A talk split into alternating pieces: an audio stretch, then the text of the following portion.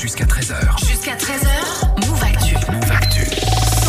Émilie qui est avec nous comme tous les lundis. Tu nous parles Émilie de mode et cette semaine tu t'es intéressée à une télé-réalité. Ouais, le principe c'est mettre en concurrence des jeunes créateurs venus du monde entier. Ils ont seulement trois semaines pour créer toute une collection. À la clé, il y a 100 000 dollars. C'est sur YouTube et ça s'appelle Shein 100K Challenge. These designers only have three weeks to submit a three look capsule collection with Yeah. the theme Be Bold, Be You.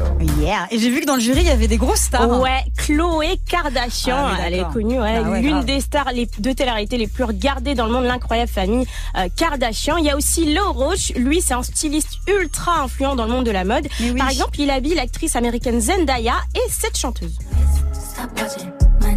Ariana euh, Grande. Tu nous en avais déjà parlé. hein, de Ouais, lui, il. Roche, ouais, est super influent dans le monde de la mode. Et euh, cette télé-réalité, c'est un peu le cauchemar de tout fan de mode qui se respecte. Pourquoi? Bah Parce que elle a été créée par la marque de fast fashion Shein. Ouais, connu pour euh, leur bikini, leur crop top, tout Ouais, ça, tout ça. et pour leurs nombreuses affaires de plagiat. Hmm. Par exemple, euh, cet été, il y a la marque française Maison Cléo qui les accusait sur Instagram. Le motif, les mailles, le style, la forme, la couleur, les détails, même le fait qu'il soit asymétrique, plus long dans le dos avec une fente sur le côté, Aïe, tout aïe. est ici, c'est notre pièce. Je veux dire, à Shein, continuerez-vous à voler des designs de designers comme d'habitude? Et c'est une marque assez mystérieuse en plus. Ouais, hein. c'est super difficile de trouver euh, des interviews d'eux et Hmm. ils essayent pas mal de cacher euh, les origines chinoises de la marque pour surfer à fond sur la pop culture américaine. Ouais. Mais ce qui est vraiment inquiétant, c'est qu'ils ont toujours refusé de donner des infos sur leur chaîne d'approvisionnement au gouvernement britannique qui est hyper strict sur le travail forcé et le travail des enfants. Et ils sortent plein de collections, donc c'est ça qui est un peu suspect aussi finalement. hein. Ouais, ils fabriquent parfois des vêtements en seulement euh, 10 jours, alors que par exemple pour leurs concurrents, il leur faut deux mois.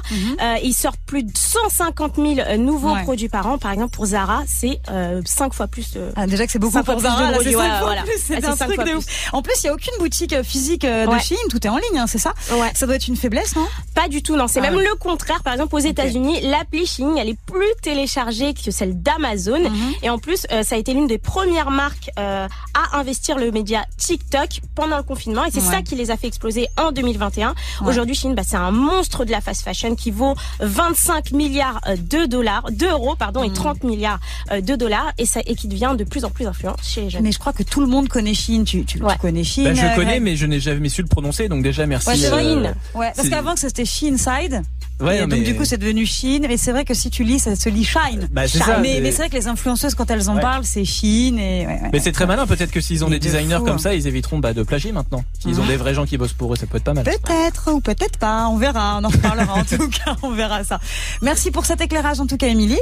On retrouve ta chronique en podcast évidemment Yes. sur move.fr et on te retrouve la semaine prochaine dans Move Actu.